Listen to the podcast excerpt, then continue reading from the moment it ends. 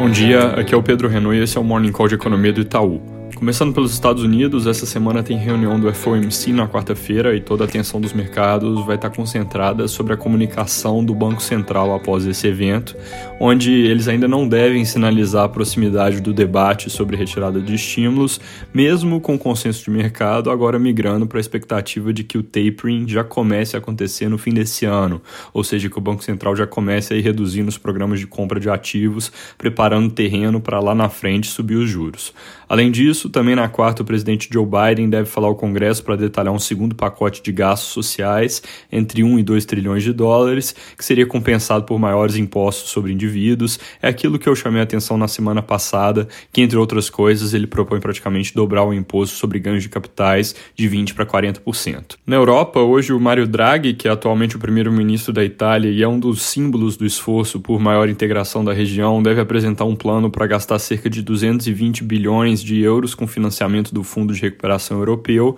Isso pode marcar um momento histórico para a integração da política fiscal na região. Na Alemanha, sai o índice de confiança das empresas mostrando alta marginal em abril para 96,8 pontos, que é um pouco pior que o esperado. O país ainda tem uma dinâmica do vírus um pouco mais complicada que a dos vizinhos e apertou nesse fim de semana as restrições de mobilidade, que também podem acabar sendo estendidas para além da previsão atual, que hoje em dia está no dia 9 de maio. Aqui no Brasil, a semana que começa tem bastante coisa na agenda econômica, com destaque para o IPCA 15 de abril amanhã, Caged de março na quarta-feira, e GPM de abril na quinta e PNAD na sexta-feira, com indicadores do mercado de trabalho do IBGE referentes a fevereiro. Além disso, do lado mais político, tem a possibilidade de que o STF retome a discussão sobre a inclusão do ICMS na base de cálculo do PIS/COFINS, que é um assunto importante para o governo, mas que não tem cronograma definido para seguir. Amanhã deve acontecer a instalação de fato da CPI da pandemia no Senado e em breve o governo deve anunciar, possivelmente amanhã também,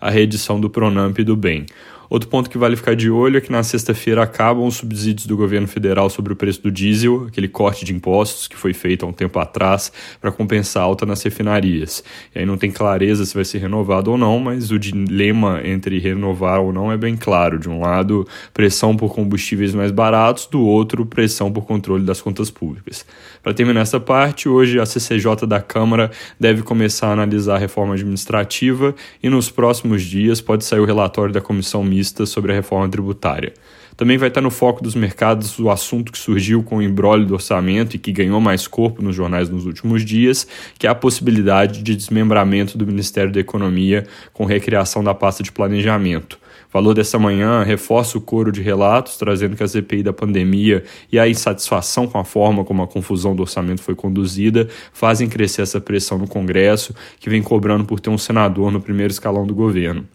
Também começaram a surgir relatos de diversas partes do governo que vão ficar com recursos muito curtos dentro do orçamento que foi aprovado, e isso deve se configurar como uma fonte adicional de pressão por gasto no decorrer do ano. Junto com o Congresso, que já falha em aumentar os programas que ainda nem começaram, como o Pronamp, e, segundo o jornal O Globo de ontem, estender por mais 4 meses o auxílio emergencial atual. Obviamente, com a tendência de queda de hospitalizações e um início de alívio dessa onda de Covid, essas pressões podem diminuir, mas de qualquer forma o ambiente segue muito incerto e por isso, inclusive, nós não esperamos que a taxa de câmbio tenha muito alívio adicional em 2021. Lembrando que nossa projeção para dezembro é 5,30. É isso por hoje, bom dia e boa semana!